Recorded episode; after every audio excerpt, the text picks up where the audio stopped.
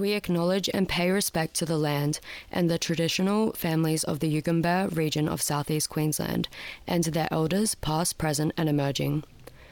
We would also like to remind listeners that we are recording on stolen land and sovereignty has never been ceded.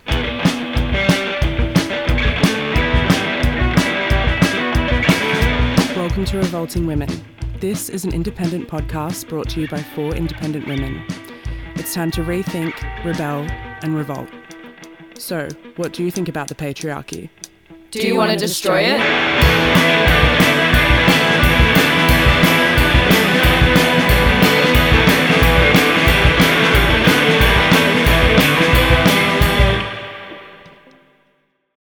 Welcome to episode five of Revolting Women. We hope that you've had a good couple of weeks and are keeping yourself safe in this Yeah. pandemic because it's getting a bit serious now. I take that back. One it's already later. been serious. One year later. Have you guys heard about this coronavirus? Gold Coast has had their first we, Is finally, it's finally hitting home, guys. Everyone's like, Time to take it seriously. oh God. Anyway. Um, well, yeah. So welcome to episode five. We are we were so stoked with the feedback from last episode and all Mhm. of the messages and support. yeah, I would love to point out and just reverberate what we talked about last episode and just make sure that when we are talking about fat phobia and thin privilege that we are recognizing thin privilege and knowing your position in this power structure as well. So Mm. if you did take a lot out of last episode like we did, it's just so important to remember that if you are a thin person, you don't experience the oppression that fat people do. And it's just really important to know that and look further into it. We have all the resources in the episode notes. Yeah, in our link tree, you can Yeah. go further research more from our last episode. And yeah, Yeah, we're let's fold into for episode, five. Today we're talking about toxic masculinity and male fragility. Just a trigger and content warning for this next episode. We want all women to feel safe and we do not want to exclude anyone from this conversation. And considering that majority of our audience identifies as women, um, we want to make that very clear. As we all know, at least one in every six women will be sexually assaulted in their life. However, we know that every woman has felt violated by a man Mhm. at least once in their life as well. The content, statistics, and subject matter we discuss will be about rape, sexual violence, and assault. We are trying to be delicate and not to focus too heavily on trauma, but more so putting the onus back onto the perpetrators. Hmm. If this content at any point is triggering for you, tap out please and contact Lifeline at 13114. Please listen with caution and reach out to us if you need it. We are all in this together. If you are a victim of sexual assault, please know that you did not deserve it. You deserve to be respected. I believe you and we believe you. You are strong and powerful and worthy. Please, please reach out if you need it.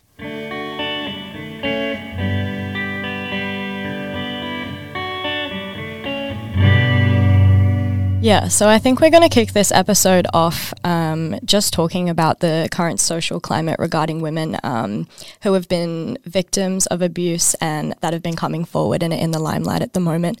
So there is many women at the moment coming forward, such as Grace Tame, Brittany Higgins, um, Meghan Markle, even uh, Chanel Contos. There's allegations on Armie Hammer. On so- Jarryd Hayne as well, which is a bit more closer to home in Australia. Yep. Um, we had the Sarah Everard um, murder in the UK.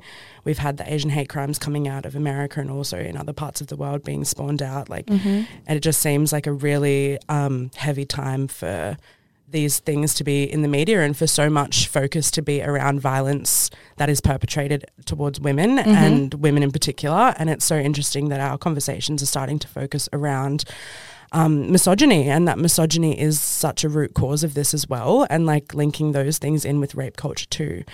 And I think with all of the things as well, even with the private school cases and all of the testimonials that are being come out, like it's so interesting to see all of this start to be, you know, boiled to the surface and everything coming out. And, And it's even interesting now that misogyny is even being considered a hate crime in certain parts of the world now. It's actually being um, defined as that now, which I think before it was just kind of this up in the air kind of thing that just happened and only some men did it and stuff. But now it's actually considered to be a hate crime, which I think is such a forward thinking thing to do when we like look at all of these different instances that are happening all across the world when we compare you know even like the Meghan Markle and Britney Spears documentaries and interviews coming out of like women being um I guess like subjugated in an institutional and a legal sense versus things like the um, schoolgirl testimonials and um the and then even contrasting that with like the liberal staffer issues as well like they all exist on so many different levels and we have like the institutional level where it is ingrained within our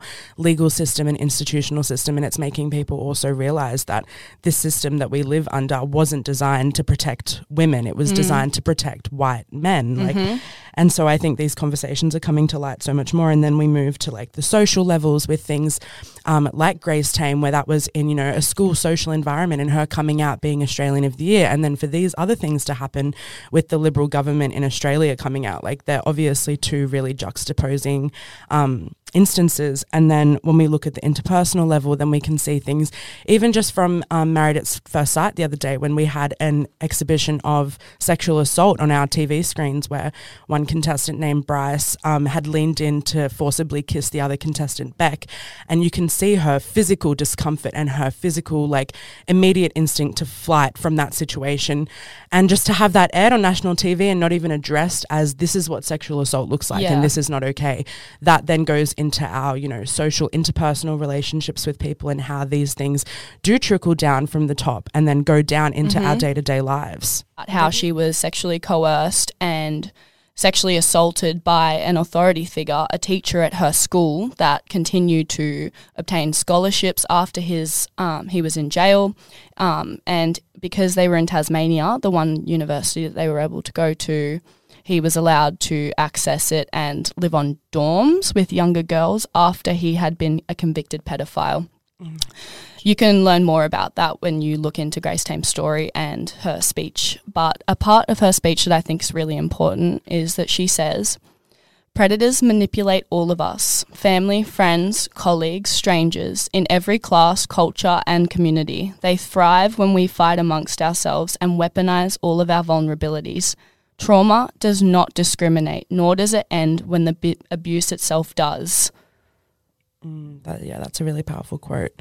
She has so many amazing. Mm. Um, She's an amazing woman. Yeah, she has yep. so many amazing um, ways of explaining her trauma and being able to like help other people with it too. I think. Yeah, her story is so powerful, yeah. and her being able to speak out um, when statistics show that it's 20 years after an assault happens where people actually do feel comfortable to come mm, forward, yeah. or 10, 10, years for women, 20 for men. Mm. So, her being able to talk about it only a few years after and being able to be so open with us about her story is so amazing. And it em- encouraged Brittany Higgins to come out with her story. And that has just shown. That has, it just shows the ripple effect yeah. as well of like how one person coming forward can just create so much of a like monstrosity of a wave.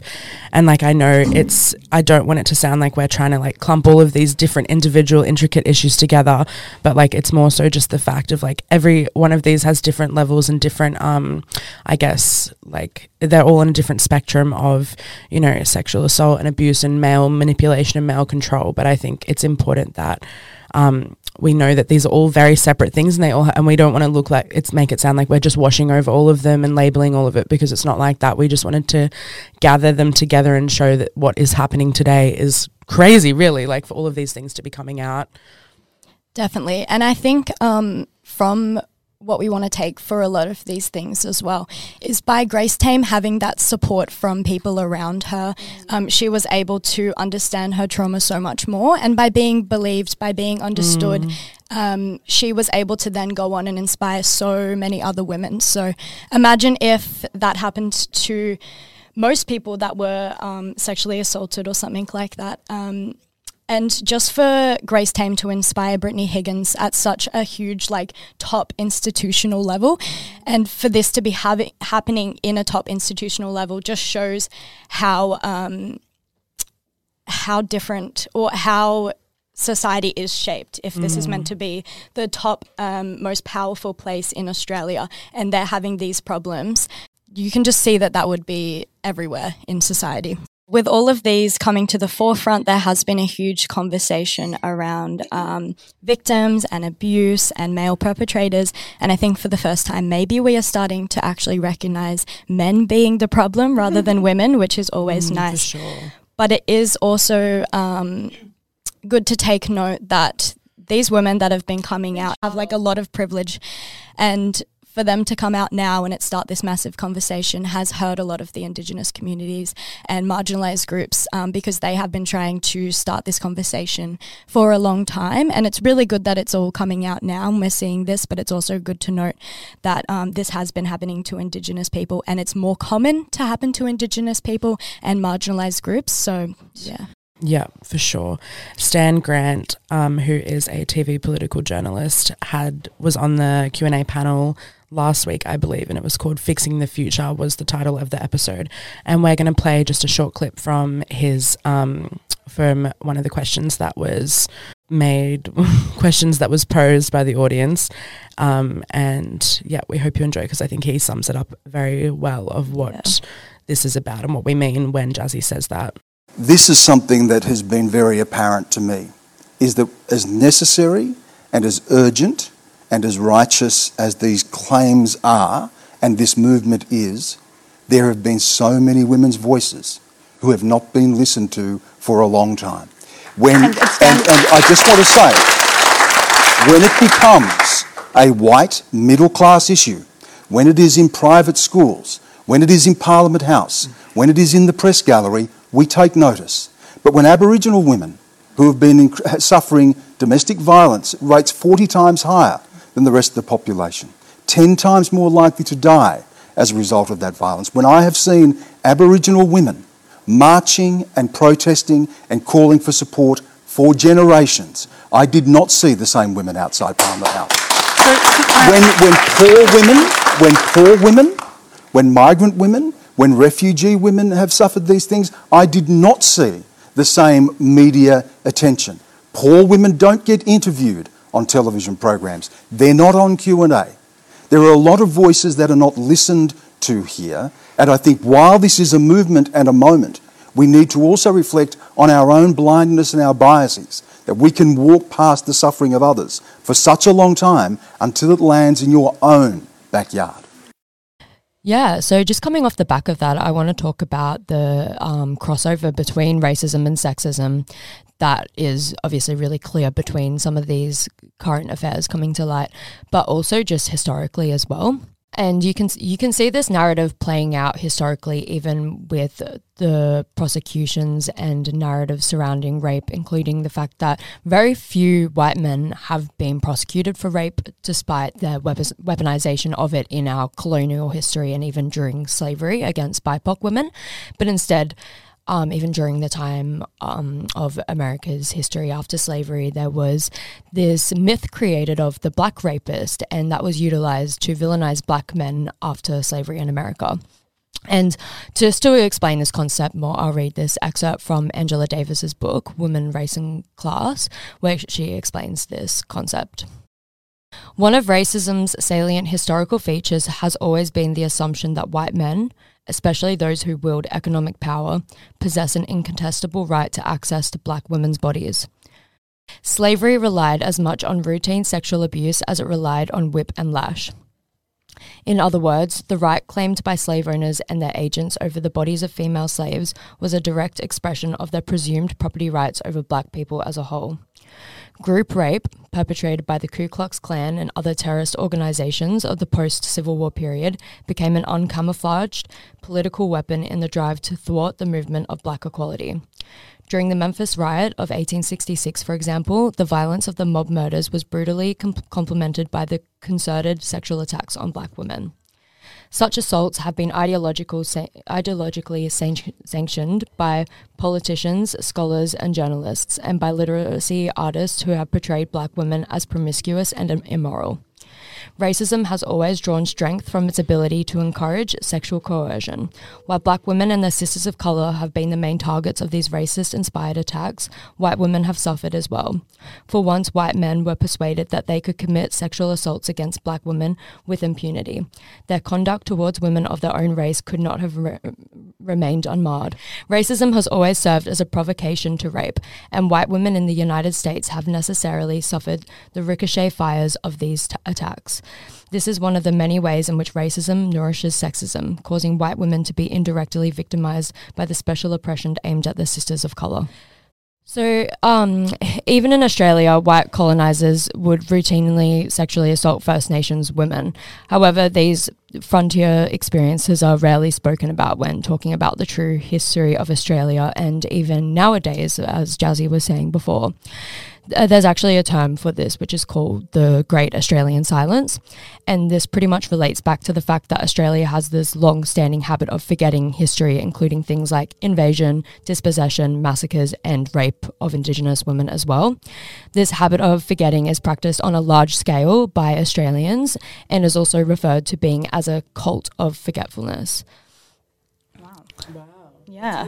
Yeah. Well, there's just so much historical trauma, and I feel like people refuse to believe it exists, and that's what's really sad. Even we know people who think this too, and it's just a really common way of thinking, and it makes me really sad. Yeah, and it makes yeah them forgetting it just makes it easier for them as well, hmm. and to not realize that um, people have come before them saying the same thing. Just for it to be a new movement is so much easier than recognizing that um, Exactly. these same women have put down Indigenous women in the past. Yeah, even what you were saying before, Saskia, about the Great Australian Silence, I found that really interesting. And I feel like it links into something we were talking about the other day that you brought up, where um, like Australia has, even when it goes the next step of like knowing this history, and we have all of these inquiries and royal commissions and data and research and censuses and all of these things where we gather this information about all of these things that happen. Like we have the statistics on um, First Nations women and how this affects them particularly like we have those statistics as well but there is never any implementation of the solutions for this and there is never any action based solutions. And it's like coming to a point now where we've been given all these suggestions even within the parliament staff and like Yeah. all of those things going down and nothing is being accepted. Like i feel like australia specifically like you were saying has such a culture of okay this is a problem this is a problem this is a problem this is a problem and then nothing and then it Yeah. just doesn't ever reach Yeah, legs they're or grow really any good further. at like pretending to be progressive or pretending to do an inquiry on an issue to get to the bottom of it. But then do we hear anything being implemented after these inquiries? It's like they just try to drag it out long enough for the media to stop talking about it, for the um, protests to stop, and then they are on to the next issue and doing another inquiry about that. Where do all these inquiries go? Exactly. And because the real solution is to dismantle the structure. These people lose their jobs under true. a- like if you listen to women and their suggestions, if you listen to indigenous people and their suggestions, it fucks them up and that's why they don't want change to happen That's because they don't want to lose their power. Yeah, I guess everything that's been like The system told was for built- them to do, they're Exactly. like, no, I don't want to do that because I'm going to lose my job. Exactly. I'm going to lose my wealth. Or I'm going to lose my power. this system was built for them. They don't Yeah. know how to live in a system that suits minorities, and they Yeah. don't want to live in that system. And so Yeah. that's why they They're not drag this ready to out and don't listen to people. Okay, I think just to wrap this all kind of up in a way, and like the two common threads that we can gather from um, these, you know, instances happening in happening in our, you know, current state of politics and society and everything, is that we need to believe women, and we we have to believe women to have any of this progression, and that men in power will always abuse their power, and all of these things, whether it's Armie Hammer, whether it's you know Married at First Sight, whether it's um, Brittany Higgins, whether it's Scott Morrison, whether it's the Liberal staffers, all of these things, it all comes back to men abusing their power that we give them and hand them on a silver platter. There's not necessarily much work that has to go into it for them to receive this power, and yet we're still giving it to them, still serving it up for them, and then acting surprised. I don't know. I'm not really surprised, but acting surprised when they abuse it. Like, so we need to have something change when it comes down to these things. Like,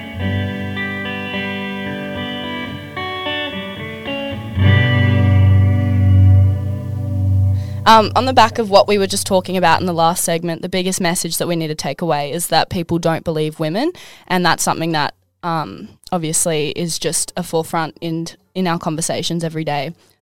Patriarchy conditions boys to not express weakness, vulnerability, and help from others. They are shamed for not fitting in the manly mould. They're called gay like it's a bad thing. Victims of assault feel like they can't ever come forward with their truth because the only way for patriarchy to continue is if people keep their mouths shut. Rape culture is everywhere. These are examples of toxic masculinity where a man cannot embrace his positive masculine traits and hereby manifest and create yet another bystander in rape culture. Yeah, I think that's so interesting of what you were saying, Samara. And like, I really um, think that it's so overlooked as well that we don't talk about men within this conversation when they Mm. should be the point of conversation because Yeah. they are the ones perpetrating the acts and the crimes and men should be the main topic of discussion we shouldn't be talking about women in the sense of you know the circumstances etc etc like we all know that you know what a woman wears or does has nothing to do with what happens to her. Like that is Yeah. all on the onus of men. And i think a really interesting t- statistic that supports that is that men are 200 times more likely to actually be raped themselves than they are to be falsely accused of rape. Oh my god. which I think is just so like puts it just so much into perspective for people when we talk about male rape. And we also like males being victims of rape and we talk about males being falsely accused of rape. Like there's such that's such a juxtaposition and such a huge gap there is a lot coming out at the moment where men have started to recognize that they have done this to someone and you are responsible for traumatizing someone's life and affecting them and what you do now is how you act on it and how you show that you are an ally and that you are trying to dismantle patriarchy because otherwise you're just conforming to it Mm, and that's like the biggest issue is that a lot of men don't actually realize what they're doing constitutes sexual assault. They haven't realized what they've done. And I can't remember where I listened to this from, but I was listening to a podcast and there was this woman who went around and did these presentations in high schools and it was about consent. And she was surprised by how many girls approached her after these presentations to be like, oh my god like i think that i've been sexually assaulted i didn't realize before but i think that's happened to me from your presentation but then she was also surprised to the amount of boys that have approached her privately um, throughout the rest of the day who would come up to her and say I think I might have done something to make someone feel uncomfortable. And they've come to terms with the fact that what they did was actually assault. And I think that's a huge, huge issue. It is a huge issue. Um, there was a hack podcast actually I listened to the other day, um, and I found it super interesting. They had um, a few guys on there um, explaining that over the past few weeks, with this conversation being in the media, that they had realized they had actually sexually assaulted someone, and they had come to terms with it. And on this podcast, they had come on and talked about. Um, how by them actually learning about what is consent and all the, all of these different um, circumstances in which um, there is sexual assault. It's not just um, yeah physically penetrating a woman um, when she Yeah. says no. There's so many different circumstances um, under it, and they came on it and talked about those experiences and realized that they had sexually assaulted someone. And I think that's the start of. Um, seeing change and start of really believing women um, is by having these men actually say yes i did that and i'm really sorry and um, i didn't realize what it was then but we need a conversation to know or we need education to know um, what is consent what is sexual assault what um, should i do in these situations what shouldn't i do in these situations not just um, yeah, the, they need the tools and we need the education and we need these men to come out and realize what they've done. And we're not putting them on a pedestal or anything. This is just the bare minimum that they can do. But before the bare minimum is done, yeah, we need it to, to be done. Like before they can go on and be an ally, they have to admit that they have done this in the first place. Um, and I even think coming back to um, the two to eight percent being false reports is really important. Um, just to like clarify, like what that means, because so many people don't believe women and they just believe it's false because the man is like, I never did that, or or that wasn't sexual assault, or um, that this didn't happen. But what can also go into a false report is a baseless report where people don't have enough, e- e- oh, it's not people, the police don't have enough evidence to go forward with um, actually pursuing a sexual assa- uh, a sexual assault case, um, which means that it just gets thrown out of court and chucked in the statistics that it was a false report or it was um, Yeah. a baseless report. So it, it's even less than two to eight percent um, that are claiming false reports because a lot of them they just don't have enough evidence, and it's really hard to um, get the evidence that they need to actually pursue a sexual assault case, especially when now we know that it's not just.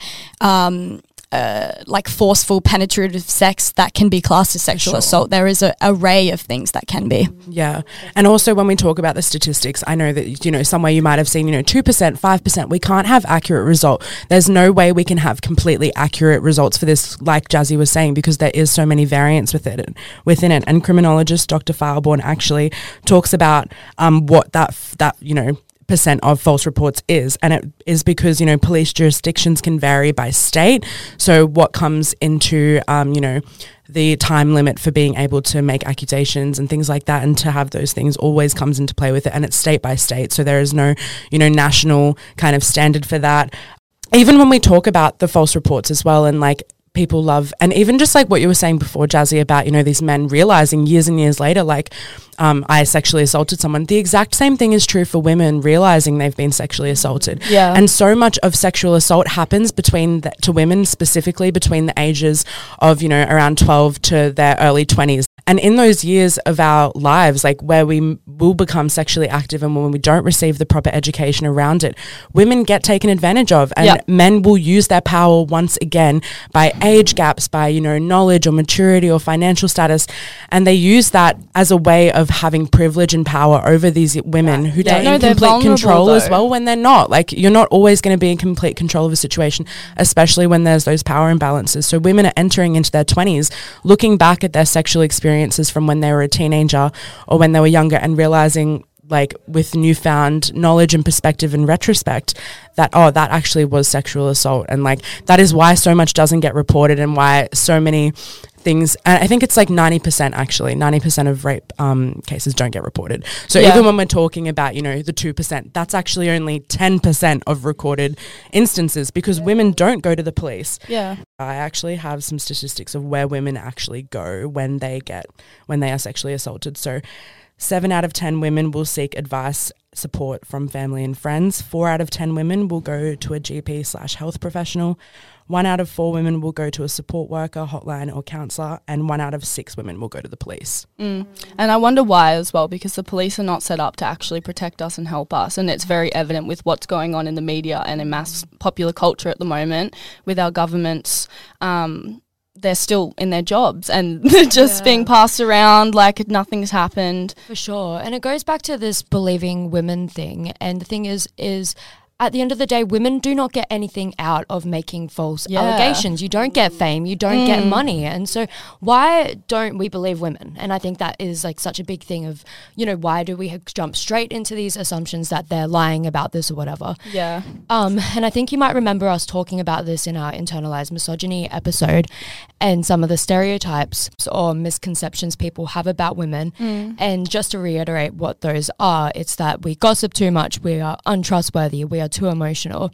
And what people don't realize about these stereotypes is that they directly impact our social identities, mm. which is then perpetrates the oppression we face in society, which is this, which is rape, it's sexual assault. Yeah. And so having these beliefs about women is also pretty much having implicit bias, which is associating these stereotypes without consciously knowing to do so.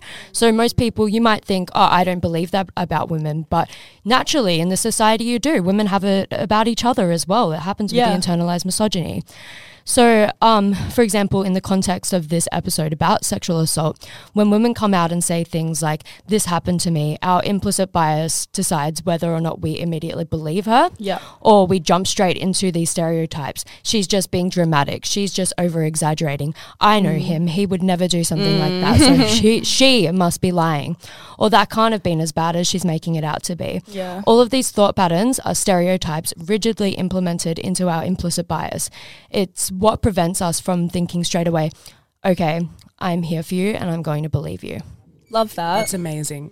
and these myths, like what you were talking about, and these myths and this implicit bias causes the underreporting that we were talking about. This is the that is the effect. So if women are constantly seeing other women not being believed and being subjugated for coming out about these allegations and seeing it amongst their friends, seeing people tell these stories and have the gut reactions of, you know, no, I I, I know him or I know them. They would never do that. Like, uh, wh- who's that random person? Their word against his. Like Yeah. it turns into that, and that causes the underreporting because victims think that they won't be believed. So Yeah. why? What is the point? And that is reflective in those statistics before of why only one in six women will go to the police about it Yeah. because they see it amongst them, like they see it within their social lives and they see it within their families and their friend groups, and it's so important that we're calling this out.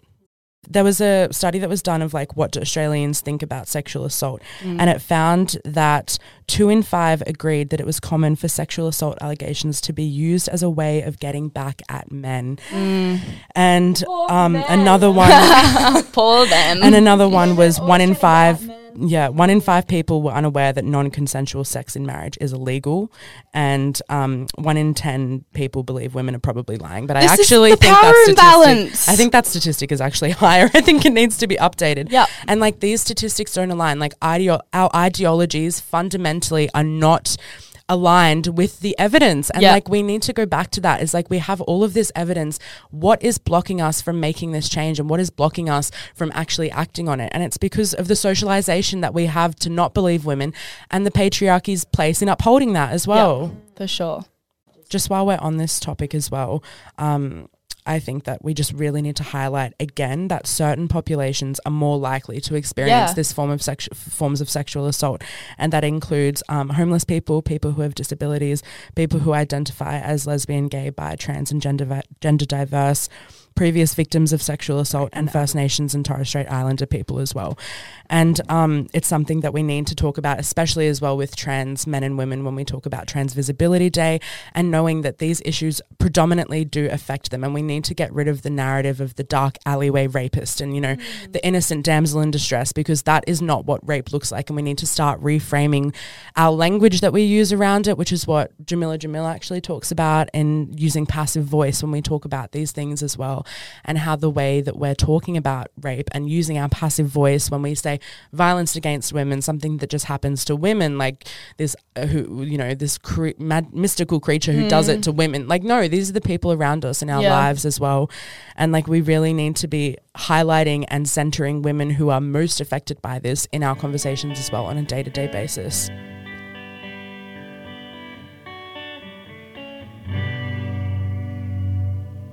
So, um, in this next section, we're going to be talking about benevolent sexism. This is something we spoke about in previous episodes.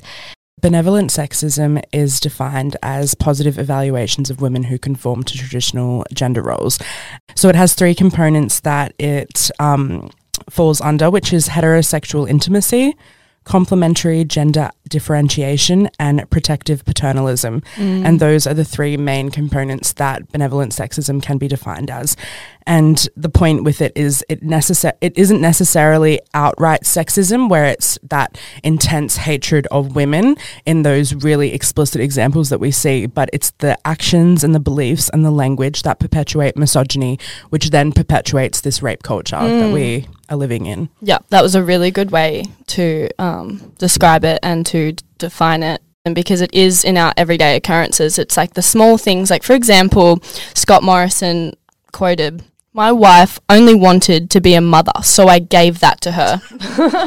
I literally had ScoMo written next to my definition of protective paternalism Yeah. because that's I care about my daughters and my Yeah, mum and, and, my like, s- wife. Like, even just those like that that infographic that's going around of Mm. like I'm someone's mother, daughter, sister, wife, friend, like crossing out all those things. It's just I'm somebody, like I'm a human Yeah. fucking being, like that's it. and it's just this protective way of like men thinking that they have to control women and Yeah. you know have that protective paternalism and then that gives them the excuse for when they perpetrate these acts of violence to be like I love women. I Yeah. love women. You'll never meet anyone that loves women as much as I do. literally treating women like fragile little creatures. Like, that's what it starts out to be. Yeah, and so what these benevolent sexist ideologies, they construct women as these creatures devoid of agency as well. And I think the issue with this is it leads men to routinely presume women's consent to sexual activity, Yep. um, whether or not such consent actually exists. And I think that is a strong issue. And I think that um, you get the certain things like men convincing women to have sex with them. And, you know, the thing of it, if it's not a big fucking fat yes, then it's a no. Yeah. If there's hesitation, if there's, oh, maybe not, or any of that kind of stuff, it's a no. And I think that presuming consent in every situations even within relationships as well if just because you're in a relationship with someone doesn't mean that they consent to sex every single time you want to have it with them oath. And I think this comes into play a lot with benel- benevolent sexism as well, because they see um, men that betray uh, benevolent sexism see them as the good guys, as the guys that would never have sex with a girl if they didn't want to. But then when a woman, they are mid-sex or they're they're um, they're hanging out or they're doing something together and if a woman hesitates or something they will coerce them. They will make them feel like they are the good guys. I'm a good guy don't worry about it i can do this. When no she has said no so stop trying to manipulate her or use this good guy antidote to um, then uh, exploit her or manipulate her or sexually abuse her. Men know that they have privilege Yeah. and they know that they have this dominance and therefore they use that and they harm Abuse other people and they, they abuse the power yeah because we've given them this power with the patriarchy. Yeah, and we have personally haven't. Yeah, not Yeah, us. society. Society has Yeah. given men these power, and so naturally they're just going to abuse it because there is no, um, there's no regulation for it either as well. And like we've talked about this before, Jazzy, and um, you were telling me about how the law like was created to protect property. Like Mm. it was created to protect white men and their property. And like we can't just build off of that system that was created for that sole purpose. Like it needs to be completely restructured Yeah.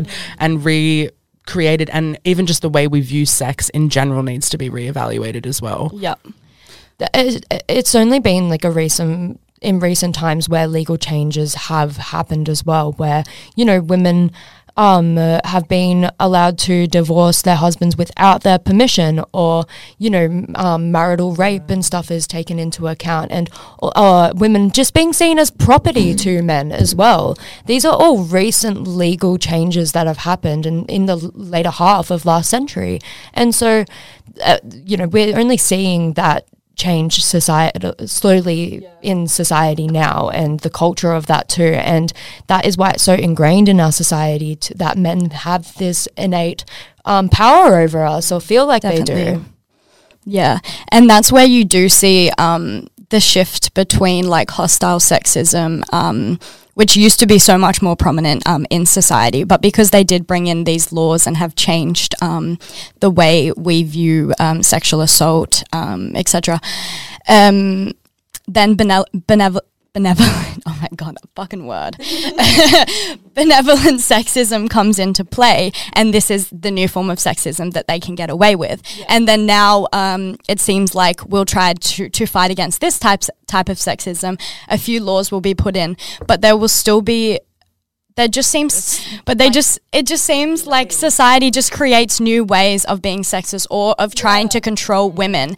And that comes from us still being under a patriarchal society and having all of misogyny everything goes towards this patriarchal society. So when we still have um, this system it's always going to just find different ways to oppress people mm. and get into our lives. For sure. And a toxic masculinity is a term that's thrown around so much and i think it's almost just lost some of its value in a Yeah. way but it is a really important term because not all males hold these toxic masculinity traits it's literally just within patriarchal structures that it emerges and a term that we want to bring up now is male fragility and this is a really interesting term that i have only recently come to light with.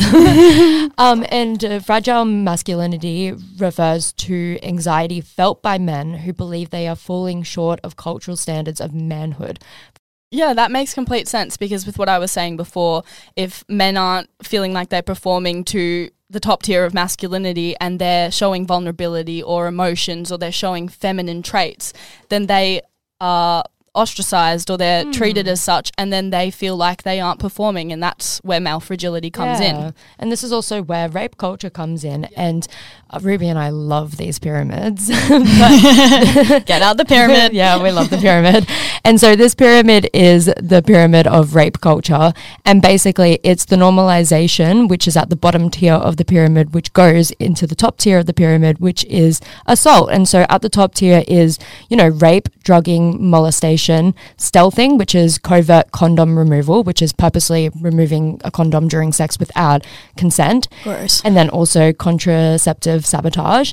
And then as you go down to the bottom layers of the pyramid, it's things like unsolicited nude pics, it's revenge porn, it's groping, it's mm. sexist attitude, it's ca- catcalling, it's rape jokes, it's locker room banter, it's coercion and manipulation, it's threats, it's all of these things that I think a lot of men do just on in their male settings, in Facebook groups, on um, just among their friends in locker rooms or, you know, having a beer with the boys and making these um, sexist and misogynistic jokes and stuff. But they all contribute to that top level. We cannot, the, the uh, tolerance of the behaviors at the bottom support, supports or, or excuses those higher up. To change outcomes, Yeah. we must change the culture of those things at the bottom. Definitely. And that starts with other men calling their mates out when they say it. It's not enough to just not contribute to that pyramid, it's calling them out. And this comes into male fragility because you might. Once you call someone out, they're going to feel fragile. They're going to feel called out. And that's what um, a lot of men struggle with. And it's the same with white fragility. When you're called out for something that makes you feel uncomfortable, you can go two ways. You can either fight against that or you can sit with yourself and reflect. And if more of these men just sat with themselves when they were called out instead of fighting, they sat with themselves and reflected and actually heard what people are calling them out for or trying to understand what they're getting called out for.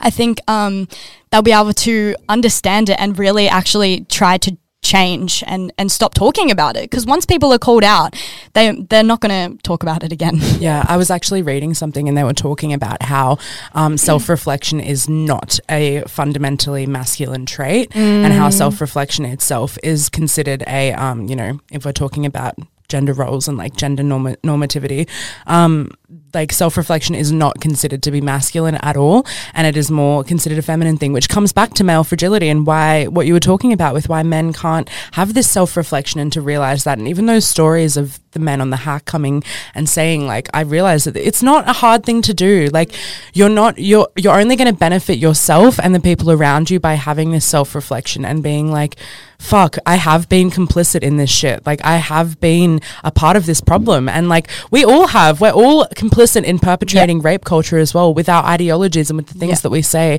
And what Saskia was saying is all of the little things all hold up and are the foundation of these really violent um, acts as well. Yeah.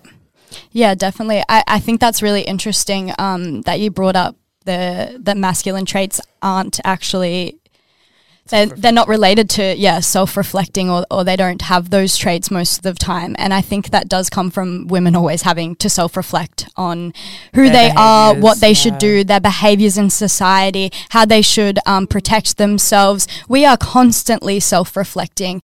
And even just like if like we're gonna I guess maybe move into talking about, you know, how do you move forward and how do we kind of move forward with this? Um and just like even as majority of our listenership is women, but just like in if you're a man, like we are addressing you as well, specifically in this now, and like the things that you can do in your life to actively support and actively believe women and show that support. Um, Yeah, if you're not challenging the misogyny, stereotypes, victim blaming rape culture, patriarchal structures, objectification, slut shaming that is entrenched in your social interactions, institutions, relationships, media, language, then you are conforming to patriarchy. You're not a good guy. Yeah. You're not a feminist. You're a bystander, and your male fragility is showing.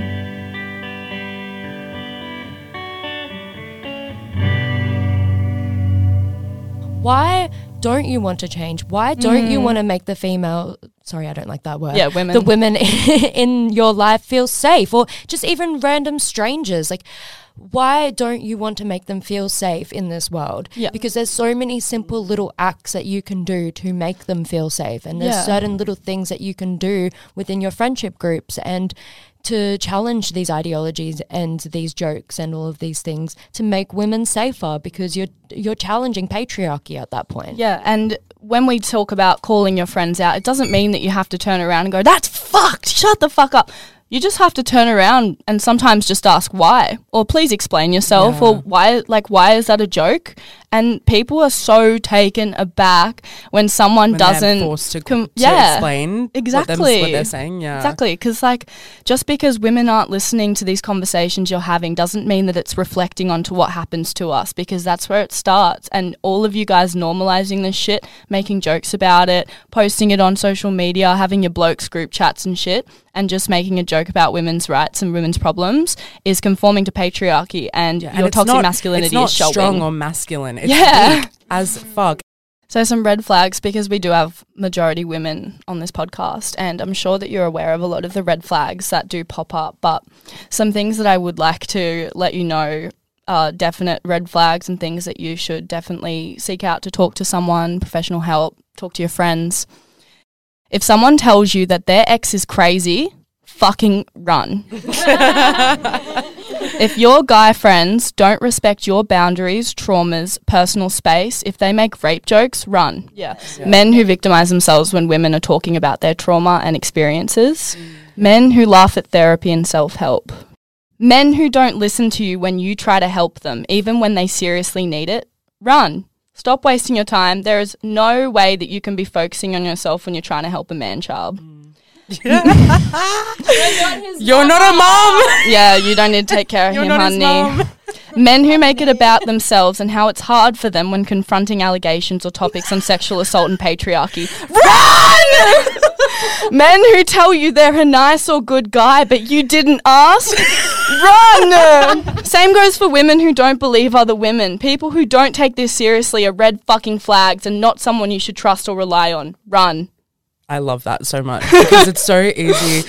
As well as women, we're here to cater to men's fucking feelings all Mm. the time. And it's time that we start standing up for ourselves and saying, fuck no. Yeah. And running away from these people that are not here for it. They're not going to change and they're not on the bandwagon for change either. Yeah. Like, not that it's a bandwagon, but they're not in this fight that Yeah. we're fighting. And so you can't pull them with you. You can't drag them Yeah. along. You need to keep moving forward Do it with for the yourself. people that are going to be a part of this with you as well and do it for yourself so true as well because even just as victims of sexual assault you need people around you who believe your experience and are going to validate it for you and not deny it and gaslight you into you know all of those standard things of you know we know him he's a good guy he would never And do that. capitalizing on your trauma as yeah, well. yeah just mm. like oh it's ridiculous. It's just too much. just fired up. I just find that even like with a lot of women and men who justify finding out when their male friends are perpetrators of sexual assault or something is they care more about their reputation and Yeah. them being a good always person and the rep. actually caring about the victims. Like that is trauma that is fucking lifelong. That is lifelong trauma that that person has inflicted. And if they're not willing to change, then they're not fucking worth it. And if you're supporting it and not going against it, then you are a part of the problem too. Yeah. You're a part of that rape culture. They are not a good women and men who do that as yeah, well. they're not good people if they conform or if they do um, sexually assault someone. They're not good people. Yeah. And they should not be your And friend. we see it. Christian on the highest level, on the highest pinnacle of examples. Christian Porter was demoted with an equal pay from his position after being accused of well, yeah, accused allegedly. allegedly. so allegedly Christian Porter. Allegedly Christian Porter, and he he wasn't even he didn't even lose his job. Like men's reputations aren't at stake because we can see that they don't their reputations aren't harmed. Yeah. Like if anything, the reputations of the women who come forward are harmed, and they're the ones that are blacklisted. They're the ones that aff- are affected by it. The culture doesn't change unless you do, and that is the moral of this whole entire story. Yeah. And what we do about this and how we make sense of this is find your rage and not the violent rage. Find the rage that burns in your chest, the rage that hides behind coldness, security, and conformity. Know that you will lose friends because of feminism, because of toxic masculinity and male fragility. People do not deserve our time, attention, or validation if they're racist, ableist, transphobic, homophobic, violent, predatory, or misogynistic.